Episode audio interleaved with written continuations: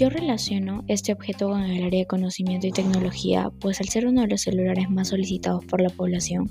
tiene que tener el poder de actualizarse conforme a los requerimientos que los compradores tengan.